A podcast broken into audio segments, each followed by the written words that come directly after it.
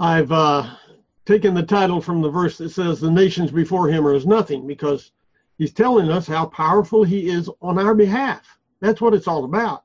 That's why he's telling us that the nations are nothing. Because these nations that we're concerned about are within. And we struggle against them every day. And we're fighting against them. And it's a life and death battle. And we want to go out and occupy the land as God told Israel to do. We want to occupy the land within mm-hmm. and be in charge of everything that takes place within us. We're start, going to start in verse 11. He shall feed his flock like a shepherd. He shall gather the lambs with his arm and carry them in his bosom and gently lead them that are with young. Who has measured the waters in the hollow of his hand and meted out the heaven with a span and comprehended the uh, dust of the earth with a measure. And weighed the mountains in scales and and the hills in the balance. Who has directed the spirit of the lord or been his counsel or being his counselor has taught him? With whom took he counsel and who instructed him and taught him in the path of judgment and taught him knowledge and showed him the way of understanding behold the nations are as a drop of a bucket and are counted as the small dust of the balance, the dust of the balance. Behold, he takes up the isles as a very small thing. And Lebanon is not sufficient to burn, nor the beasts thereof sufficient for a burnt offering. All nations, all nations before him are as nothing. They are counted to him as less than nothing in vanity. To whom then will you liken God? or what likeness will you compare to him? The workman melts a graven image, the goldsmith spreads it over with gold and casts silver chains. He that is so impoverished that he has no oblation chooses a tree that will not rot and seeks unto him a cunning work, workman to prepare a graven image that will not be moved. Now, this prophecy of Isaiah is founded on all scriptures which precede it, and in turn, it's the foundation of the prophets who followed Isaiah. This prophecy is the vision and the understanding of the work the Lord is doing in Judah and Jerusalem as types of his elect. Us. This is all about us. All things are for your sakes. And this is especially true of the scriptures here in, in Isaiah let's go back to chapter one and read the first four verses just to remember, just to remind ourselves what this is all about. This is the vision of Isaiah, the son of Amos, which he saw concerning Judah and Jerusalem in the days of Uzziah, Jotham, Ahaz, Hezekiah, kings of Judah. Hear, O heavens, give ear, O earth, for the Lord has spoken. I have nourished and brought up children, and they've rebelled against me. The ox knows his owner, the ass his mother master's crib, but Israel does not know their owner. My people do not consider. Ah, sinful nation, a people laden with iniquity, a seed of evildoers, children that are corrupters. They have forsaken the Lord, they have provoked the Holy One of Israel unto anger. They are gone away and backward. Well, that's what the Word of God is for as we as he tells us later in chapter 28 verses 9 and 10 the word of god is written line upon line precept upon precept here a little and there a little so that they will fall backward and be snared. Judah and jerusalem are old testament types of the lord's elect who were chosen before the foundation of the world to be first fruits unto god and the lamb and to be those who first trusted in christ. Neither this nor any other prophecy of scripture was ever intended to be understood by anyone other than the Lord's elect at this present time. As I was, as we were saying earlier in our discussion, we we went to, to a play in Blue Ridge, Georgia, with Ruth Ann last night, and it was a, quite an experience because, like Sandy said, it's it's good to rub shoulders with the world from time to time and and and realize what an incredible blessing we have with with each other, being able to speak the truth to each other because the world does not have the truth and they don't only, not only do they not have it, but they hate it with a purple passion. They despise the truth. So all of these scriptures are for the Lord's elect at this present time. This prophecy of the entire book of Isaiah concerns the apostasy and the redemption of the Lord's firstfruits. The apostasy and the redemption of the Lord's firstfruits. And is built upon the truth which has been revealed many years earlier by King Solomon. Now, when I say it's about the first fruit, that has no application to later fruits, but it primarily and foremost is addressed to us. And it's like I, like I say here, it's built upon the scriptures that come before it. Ecclesiastes 1.13 in particular. I applied my heart to inquiring and exploring by wisdom concerning all that is done under the heavens. It's an experience of evil God has given to the sons of humanity to humble them by it. Now, those words being the truth, it follows that the Lord's elect, typified by Judah and Jerusalem, should be the first to understand the, what that the Lord has given them an experience of evil to humble them. It's for that reason this prophecy is addressed to the Lord's typical elect, who are the first to see themselves as rebellious children, a sinful nation, a people laden with iniquity, a seed of evildoers, children that are corrupters and have forsaken their Lord and have provoked the Holy One of Israel to anger and have gone backward. That's that's us. Every word of it is what we've done in getting to where we are today. God's elect are not his elect because they're any better than anyone else. The fact is the exact opposite. God's elect must come to see themselves as the basest of men and chief of sinners. Here it is, just for our own eyes to see. The matter, this matter is by decree of the watchers, and the demand by the word of the holy ones, to the intent that the living may know that the Most High lives in the kingdom, rules in the kingdom of men, and gives it to whomsoever He will, and sets up over it the basest of men. 1 Timothy 1, verse 15.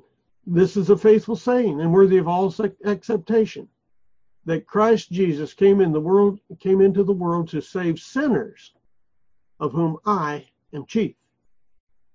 We're never going to be able to be used of God in this present time if we don't humble ourselves and see ourselves as the basis of men and the chief of sinners, as we've clearly demonstrated in the scriptures.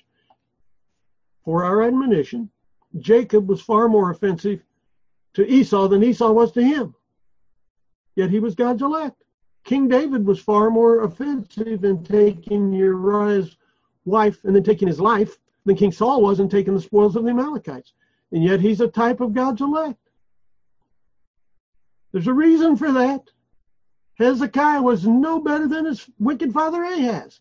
He did the exact same sins. Yet Jacob, King David, and King Hezekiah were all given place for repentance. Not because they were any better, just that God gave them place for repentance. And we're all given the humility, and it was a gift. To humble ourselves is a gift. It's not something that we work up in ourselves. Given the gift to confess their sins and repent. That has to be done. It has to be done, but when it's done, we didn't do it. it has to be Christ in us. But the scriptures want us to know that the Lord's elect, you and I, are chief of sinners, the basest of men, and no flesh can glory in his presence. Here are our qualifications. This is what qualifies us to be God's elect. 1 Corinthians 1, verse 27 through 29. This, this, is, this is our qualifications. God has chosen the foolish things of the world to confound the wise. God has chosen, you and me, the weak things of the world to confound the things that are mighty. And God has chosen the base things of the world. He's talking about his calling on us here. And the things which are despised, people just despise us. Not just because we're God's elect, because we're despicable. That's why God chooses us. Yes, and things which are not to bring to naught the things that are. Yes, we're despised as God's elect, but he chooses us because we are despised before we were his elect. That no flesh should glory in his presence. Now, the verses above are the biblical list of the qualifications of those God has chosen as his elect. The Greek word translated as chosen is ekleg omahi. It appears in the New Testament 22 times. And it's always translated as chosen, chose, or choice. Now, this word has the same root as the word elect, which is eklektos, which is translated as chosen seven times itself. Now, this prophecy and all of the scriptures demonstrate that the Lord is just as merciless on the old man of his elect as he is on the old man and all the rest of mankind. In other words, those who are blessed to find a place for repentance do so only because of their election. They're being chosen by God for that blessing and for that position. And the Lord wants us to know that if we are given that blessing, it has nothing whatsoever to do with our own righteousness or anything that comes of ourselves. This is why this book begins as it does. Hear, O heavens, give ear, O earth, for the Lord has spoken. I have nourished and brought up children, and they have rebelled against me. The ox knows his owner, the master, the ass his master's crib, but Israel doesn't know. My people do not consider. A sinful nation, people laden with iniquity, a seed of evildoers, children that are corrupters. They have forsaken the Lord. They have provoked the Holy One of Israel to anger. They have gone away backward. That's us. That's all of us. It's in spite of our weakness and corruption that we are the Lord's elect, not and are granted divine place for repentance, while others are not given that grace, even though they might seek to do so. Hebrews 12, 17. Now, this, this is just what the scriptures say, and it says it for our benefit, so that we'll know how special we are to God because of what he's doing. Hebrews 12, 17. For you know how that afterward, when he, talking about Esau, would have inherited the blessing, he was rejected, for he found. Why was he rejected? Was because he was such a bad guy? No, no, no. For he found no place for repentance, though he sought it carefully with tears. Wow. The entire story of King Hezekiah, starting in chapter 36 with the Assyrian invasion and the deliverance of Hezekiah from that invasion, his sickness unto death, the turning back of the sundial, his healing, and Hezekiah taking the credit for all the Lord's works for him through him, typify how the Lord Lord's elect do the same thing. We, you and I, do that. We have done it. And we must acknowledge that we have nothing at all to bring to offer God. And yet we do. We we we think we have. And yet we're given place for repentance, while others who are no worse than we are are not even given that blessing. They don't they don't they don't even know that they need it. The entire story of the experience of King Hezekiah is given to us not just as a history lesson, but as types of us to let us know just how special we are to the Lord and to let us know just how powerful he is on our behalf. 1 Corinthians 10 6. I didn't write it, but this is what it says. This is the concordant version, but it's what it says. It's a better translation here than the King James. 1 Corinthians 10 6. Now these things became types of us, for us not to be lusters after evil things. Well, if we're if it's types of us, that's what we are to begin with. First Peter 1 verses 9 through 12. Receiving the end of your faith, even the salvation of your souls. Your faith is Christ's faith. He gives it to you. Like he says, the Father will take of mine and give to you because it's the Father's Spirit that he gives to us. But he calls it his. And he explains that. And that's the way it is with our faith and our uh, uh, Everything that we do, it's all of Him through us, through Christ to us. Receiving the end of your faith, even the salvation of your souls, of which salvation the prophets have inquired and searched diligently, who prophesied of the grace that would come to you, not to themselves, to, to you and to me, searching what or what manner of time the Spirit of Christ which was in them, not as it is in us, but it was in them, did signify when it testified beforehand the sufferings of Christ and the glory that should follow. Not that was there then, it was going to follow Christ. Unto whom, these prophets in the Old Testament, it was revealed that not to themselves. Now, there is the Word of God. Not to themselves, but to us. They did minister the things which are now reported to you by them that have preached the gospel to you with the Holy Spirit sent down from heaven, which things the angels desire to look into. The Lord is intent on making his elect aware of the work he's doing in and through them for their good as his tool to bring salvation to all men. That's that's what he's doing with us. Romans 11 verse 31. Even so have these also now not believed that through your mercy through our mercy to those in the Old Testament they also may obtain mercy and if, and for those who are in the millennium and and and the people who have been living from Christ till now who don't know Christ, for all men.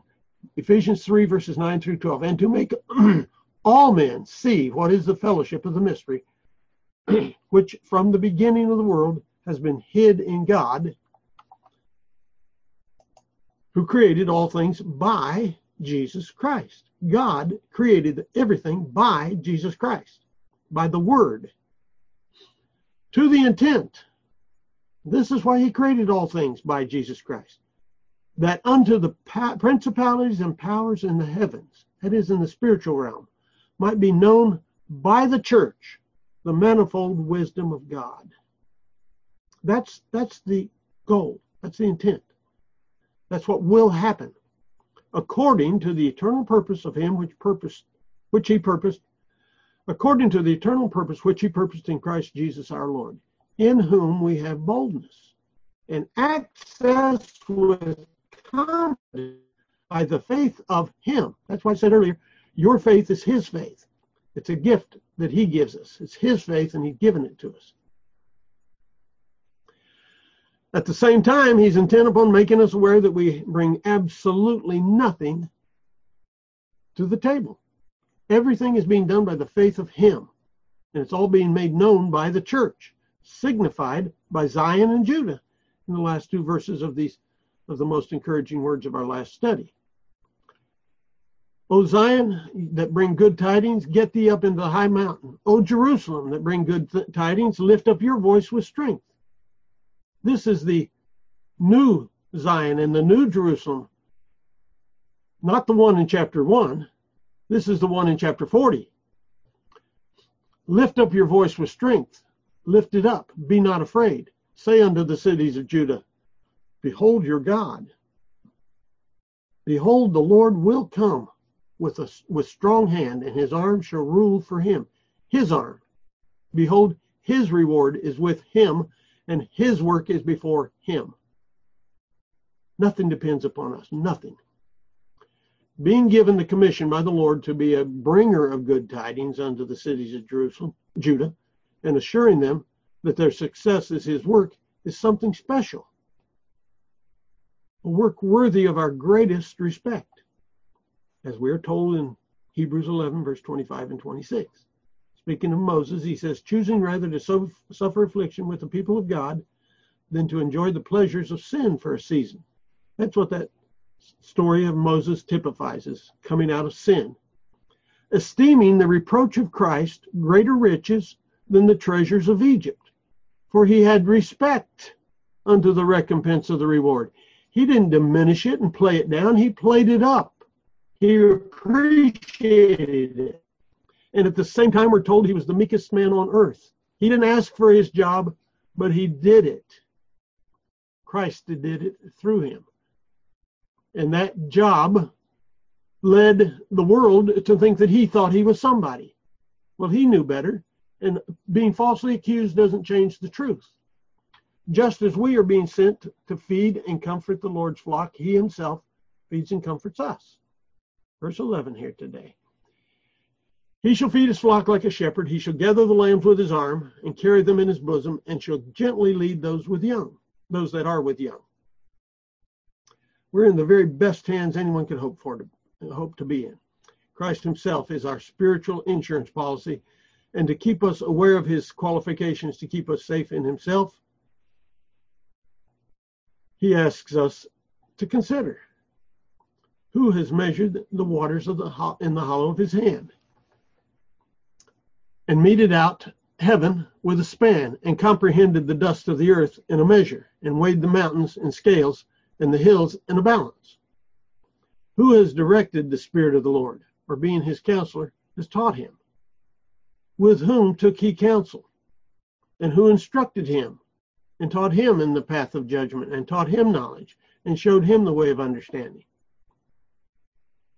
Well, there are those that believe that God just slowly learned through billions of years what wisdom and understanding and knowledge are. There are papers written on that subject by people who were once in close fellowship with us. But it's not the case. God did not learn how to create the universe. He just spoke it into existence. The answer to every one of these questions is absolutely no one. That's the answer. So instead, this is what we're given as questions to this answers to this question, these questions. 1 Corinthians 2 verses starting in verse 9. As it is written, eye has not seen, nor ear heard, neither have entered into the heart of men, man, the things which God has prepared for them that love him. But, this is the part nobody ever reads. But God has revealed them to us by his Spirit. For the Spirit searches all things, yes, the deep things of God. So spiritual eyes have seen and spiritual ears have heard the things that God has prepared for them that love him. For what man knows the things of a man save the spirit of a man which is in him? Even so the things of God knows no man, but the Spirit of God within us does. Now we have received not the spirit of the world, but the spirit which is of God, that we might know the things that are freely given to us of God. We know these things.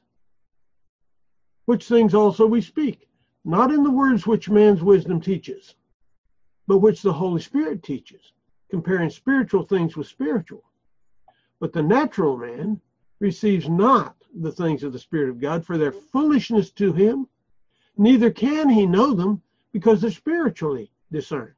Don't expect him to know them. Like Dennis says, don't expect a dog to be anything but a dog rolling in manure and in dead carcasses and thinking that he's smelling much better when he comes up than he was before he got to roll in it. But he that is spiritual judges all things, yet, get that. Don't think that judge not that you be not judged means that you're not supposed to have any ability to discern the spirits. Ho, ho, ho. He that is spiritual judges all things, yet he himself is judged of no man. For who has known the mind of the Lord, that he might, may instruct him? Nobody knows the mind of God to instruct him, but we have the mind of Christ. As our experience has and does and will continue to demonstrate, it is very few indeed who are given to know the things that are freely given to us of God. We want to make them common and and and many do anyway and and no special no special gift at all. That's not the way we should look at it. We should know the things that are freely given to us not to others but to us paul drives home this point concerning the promises of god in the second epistle to the corinthians now, this is chapter uh, 1 of the second epistle starting in verse 18. But as God is true, our word toward you was not yea and nay. For the Son of God, Jesus Christ, who was preached among uh, you by us, even by me and Silvanus and Timotheus, was not yea and nay, but in him was yea. Yes, for all the promises in him are yes, and in him amen, unto the glory of God, by us. Now, he which establishes us with you in Christ, has anointed us, is God, who has also sealed us and given the earnest of the Spirit in our hearts. Us includes all of those who have been given that, not just the ones that are speaking and teaching, all that they that receive their word. In Christ, inwardly and in spirit, we can say with him, all power is given to me in heaven and in earth. Matthew 28, verses 16 through 18. The eleven disciples went away into Galilee into a mountain where Jesus appointed them. And when they saw him, they worshiped him, but some doubted. Now, look at that. We're not talking about hundreds of people here. We're talking about the 11. Every, all the 12 apostles but Judas, who had hung himself by this time. Some doubted. Some of the apostles doubted. And Jesus came and spake to them, saying, All power is given to me in heaven and in earth. I remember reading that years ago when I had no understanding and thinking, wow, I wonder why he's not using it, you know? Why isn't he straightening things out? He's got all power. He's doing exactly what it was planned to be done from the beginning, from before the world began. He's doing exactly what needs to be done to bring about a spiritual creature in every man that has ever lived, who has ever lived. Now here's how we're to apply these words. If we are in Christ, He's in us, and we understand what it means to be as He is in this world. Philippians 4:13. I can do all things through Christ, which strengthens me.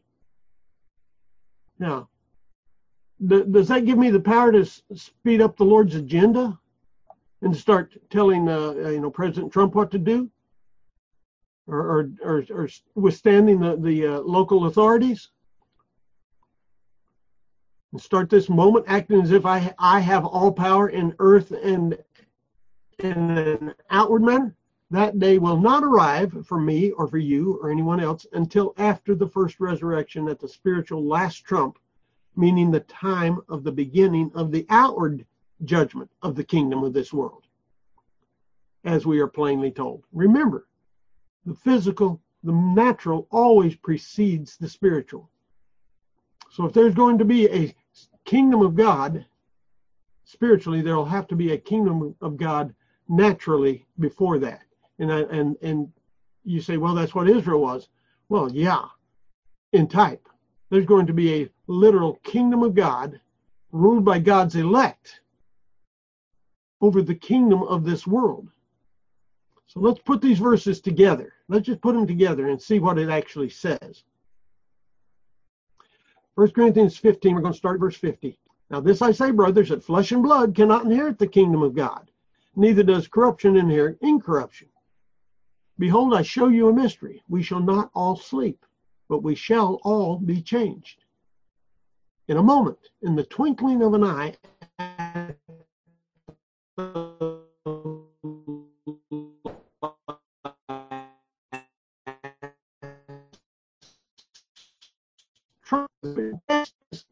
corruptible must put on incorruption.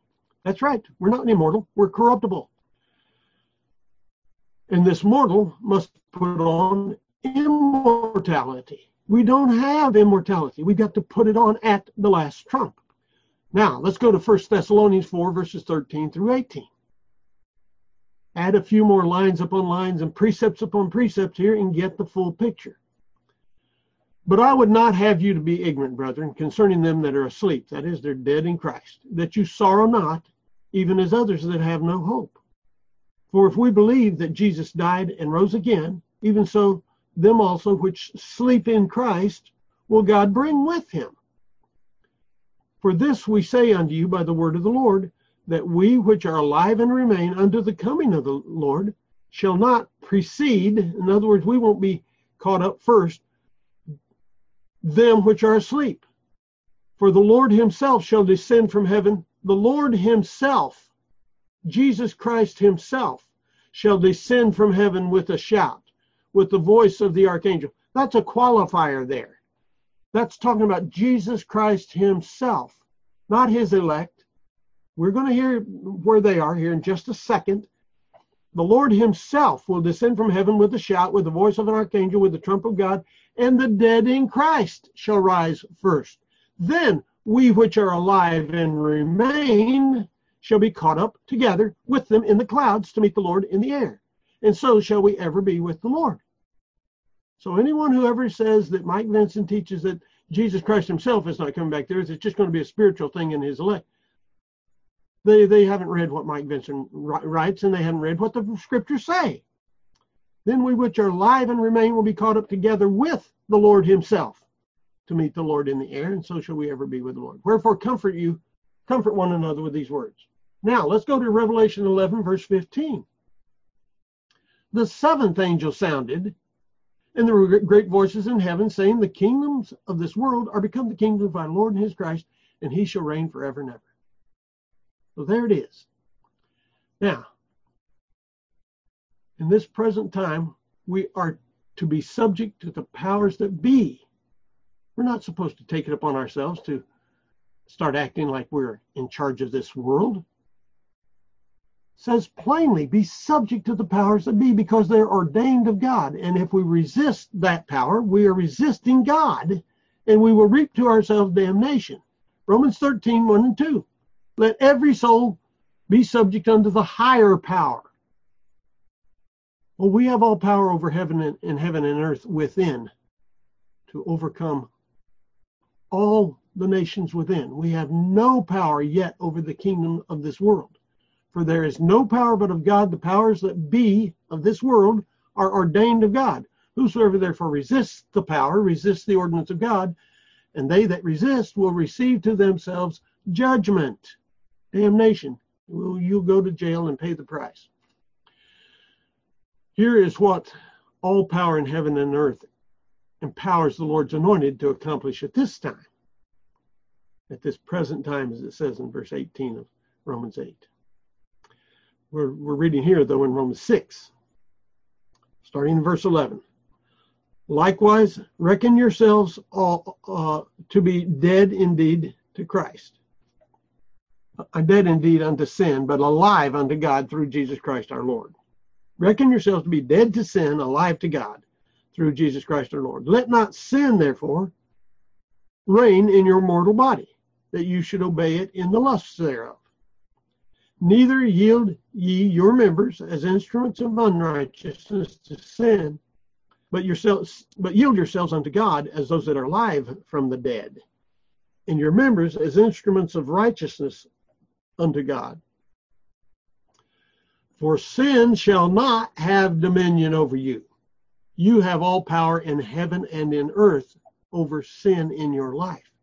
For you're not under the law of Moses, but under grace. now, that is what is freely given to us of God at this present time. Romans 8 18, I reckon the sufferings, sufferings of this present time are not worthy to be compared with the glory which shall be revealed in us. At this present time, we're given power over all sin within. We're not given power over sinners outside ourselves or outside the body of Christ at this present time because the kingdom of God is just within us. It's not without yet. That's what's being said in Luke 17, verses 20 and 21. When he was demanded of the Pharisees when the kingdom of God should come, he answered and said, The kingdom of God comes not with observation, neither shall they say, Lo here or lo there, for behold, the kingdom of God is within you. Now, is that saying that it will never come with observation, will never be uh, without us? That's not what it said at all. He was answering them what needed to be said at that moment to people who had no clue that there was such a thing as a spiritual kingdom. That's what he was answering them. And he's doing it for our benefit. He wasn't even talking to those people for their benefit. He knew they wouldn't understand anything he said. But he said that for our benefit, that we would understand that the kingdom of God at this time, in this present age, is within us. But there will come a time, and we'll read it here in Revelation 11 15 the seventh angel sounded, and there came voices in heaven saying, The kingdom of this world, the kingdom of the world, have become the kingdom of our Lord and his Christ. and he shall reign for the ages of the ages. Meaning the thousand years and the, the second death, white throne judgment, lake of fire. All of that will be administered by the church. Ephesians 3:10. I don't have it here, but that's where it says that. We are not yet given power over outward nations, as we will be given if we're granted to have a part in the blessed and holy first resurrection. Now, the argument is that there is no such thing as a second resurrection, not a biblical phrase. Oh, well, I guess that resurrection that comes after the thousand years is what? There was one before the thousand years, and it's called the first resurrection. What does that make the one that comes next? Without even saying it, it makes it second. It makes it later.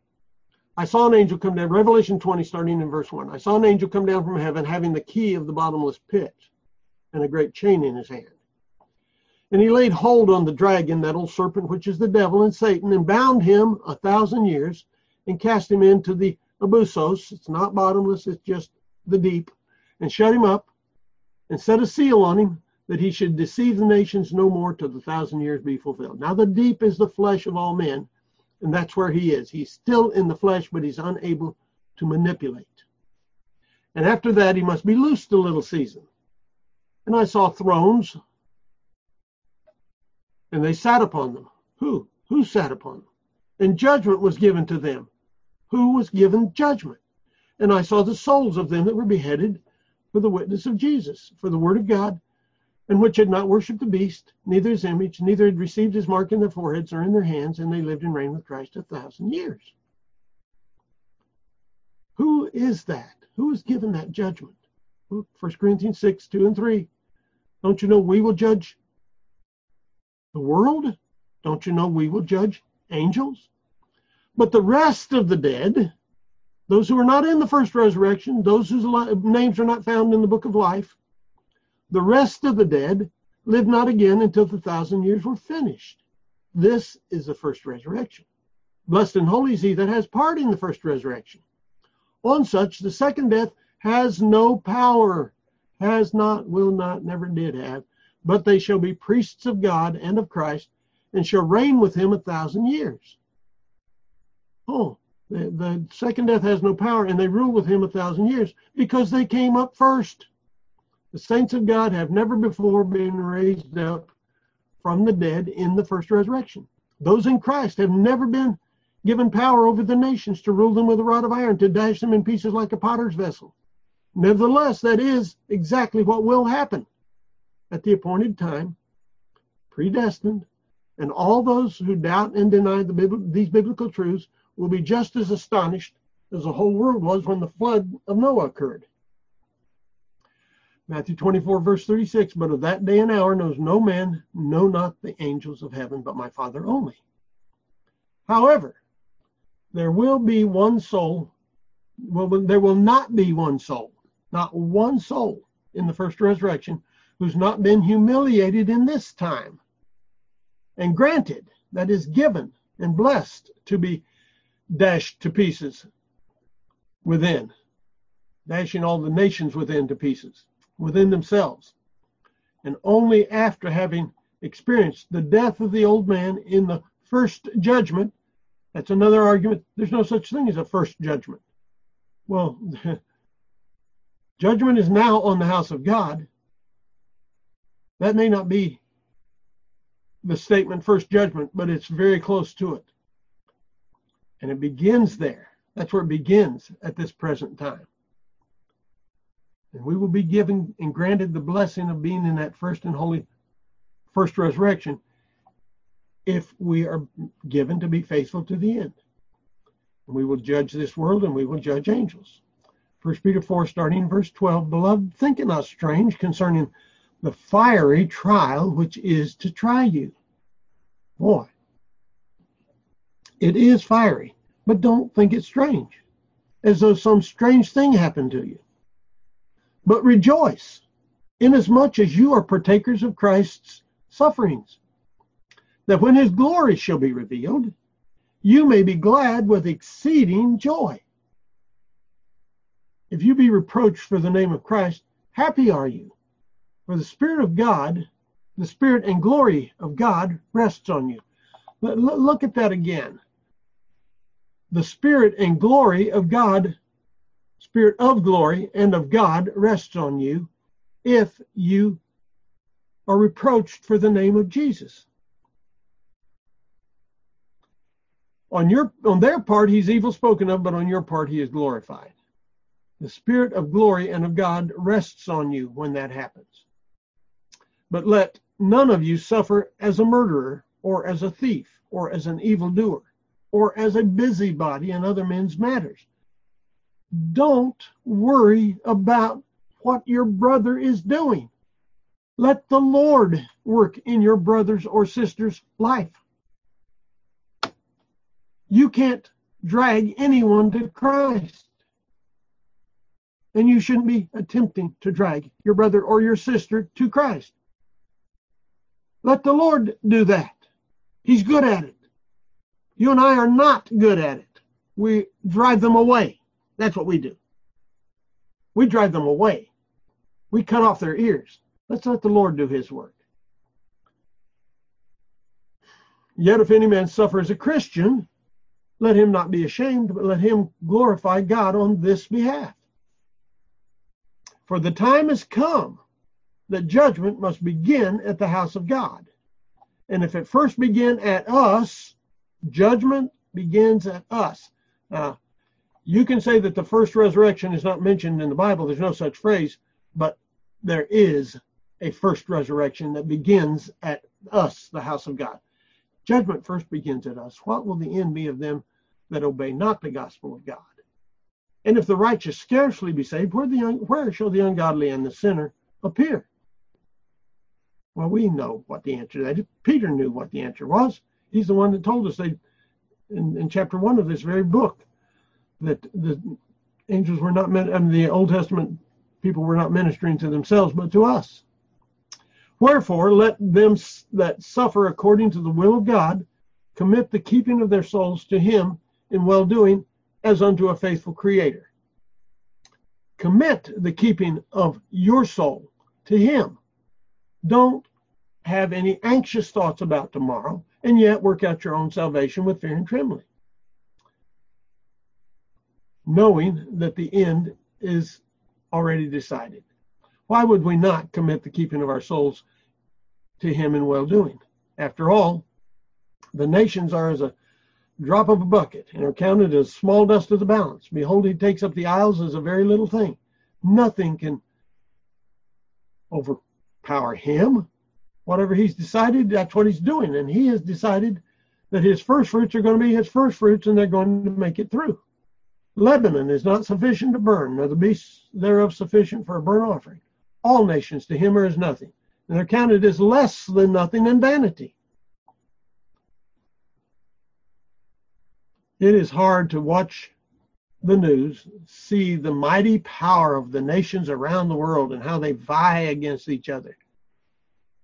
And to realize and believe, even believe, that all of that is going to be put under God's elect and put down and taken away. That's hard to believe. It takes great faith to believe that. And those who have that faith have it, and those who don't, they don't.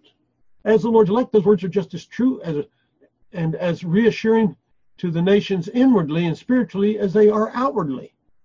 If indeed our names are written in the Lamb's book of life, then our inward nations and giants and our passions and our flesh is counted to him as less than nothing and vanity, and nothing can separate us from him and his love. Romans 8, verse 28, starting there. We know that all things, we know, we have faith. We know that all things work together for good to them that love God. This is the love of God.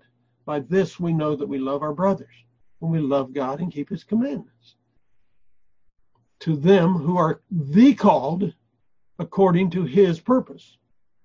For whom he did foreknow, he did predestinate to be conformed to the image of his son, and that he might be the firstborn among many brothers. Moreover, whom he did predestinate, them he also called, and whom he called, he justified, and whom he justified, he also glorified. What shall we say to all these things? If God be for us, who can be against us? Doesn't matter what anybody says or thinks. All that matters is what God says and thinks. He that spared not his own son, but delivered him up for us, how shall he not with him also freely give us all things. Who shall lay anything to the charge of God's elect? It's God that justifies. Who is he that condemns? It is Christ that died, yea, rather, that is risen, who is even at the right hand of God and also makes intercession for us. Christ said specifically, I don't pray for the world. I'm praying for those that you gave me. I don't know. Maybe maybe he just didn't mean anything at all by that, but to me that sounds pretty special. Who shall separate us from the love of Christ? Shall tribulation or distress or persecution or famine or nakedness or peril or sword? As it is written, for your sake we are killed all day long. We're counted as sheep for the slaughter. No. In all of these things, we are more than conquerors through him that loved us. For I am persuaded that neither death, nor life, nor angels, nor principalities, nor powers, nor things present, nor things to come, nor heights, nor depths, nor any other creature shall be able to separate us from the love of God which is in Christ Jesus our Lord. It's my prayer that the Lord will give every one of us the faith of Christ to simply believe the Lord's inspired words here, to accept it as a true biblical fact that the Lord is making everything work after work together for our good as the called according to his purpose, whom he foreknew and predestined to be the firstborn among many other brothers, who will come to him through our mercy, and that Christ, at this very moment, in this present time, is at the right hand of the Father making intercession for us and that neither death nor life nor angels nor principalities or powers or anything present or anything to come nor height nor depth nor any other creature shall be able to separate us from the love of God which is in Christ Jesus our Lord. What more can we ask of the Lord? Verse 18, to whom then will you liken God, or what likeness will you compare unto him? The answer is obviously is obvious considering what we were just told. There's nothing to which we which our Lord can be likened. Nevertheless, it was only yesterday that even the Lord's elect were worshiping the man of sin, who had set himself up in the temple of God, showing himself to be God with a will that was free from the will of God. It is spiritual adultery to believe and teach that our salvation depends upon anything other than Christ and his work and his will. But because we think we we, we because we all first only think physically, we all deny that we have ever been guilty of our of these last two verses of our study today. We we I, I've never worshipped a graven image. Oh yes, we have. Every one of us have worshipped a graven image when we know what a graven image is. Verse 19 and 20. The workman makes a graven image, and the gold melts a graven image, and a goldsmith, the goldsmith, spreads it over with work with gold and casts silver chains. He that is so impoverished that he has no oblation chooses a tree that will not rot, and he seeks unto himself a cunning workman to prepare a graven image that shall not be moved. Now, according to the scriptures, we are this goldsmith the workman. We are this workman that melts a graven image. We do that. We melt and spread gold and, and cast chains of silver. Because all of this is the Lord's words which we twist to say what we want to hear. Ezekiel 16, verse 17. You have taken your fair jewels of my gold and my silver, which I've given you, and made yourself images of men and did commit whoredom with them. Joel 3 verse 5, because you have taken my silver, my gold, and have carried into your temples my goodly things. Idolatrous, Im- idolatrous images in Scripture are false doctrines and idols of the heart. Here it is Ezekiel 14, verse 3. Son of man, these men have set up their idols in their heart. So don't say you haven't worshiped a graven image. That's exactly what we do when we have false doctrines and put the stumbling block of their iniquity before their face. Should I be inquired of at all by them? Should I even waste my time with the flesh? Well, thank goodness he does. In our next study, the Lord will again reassure us that he is at the helm. No one and nothing can deter what he is doing, and nothing anyone does is hidden from him, who's working everything after the counsel of his own will. I'm not going to bother to read it because we need to use the time we have left for discussion, but that's our study for today. Thank you for being here with us. Hope you were edified.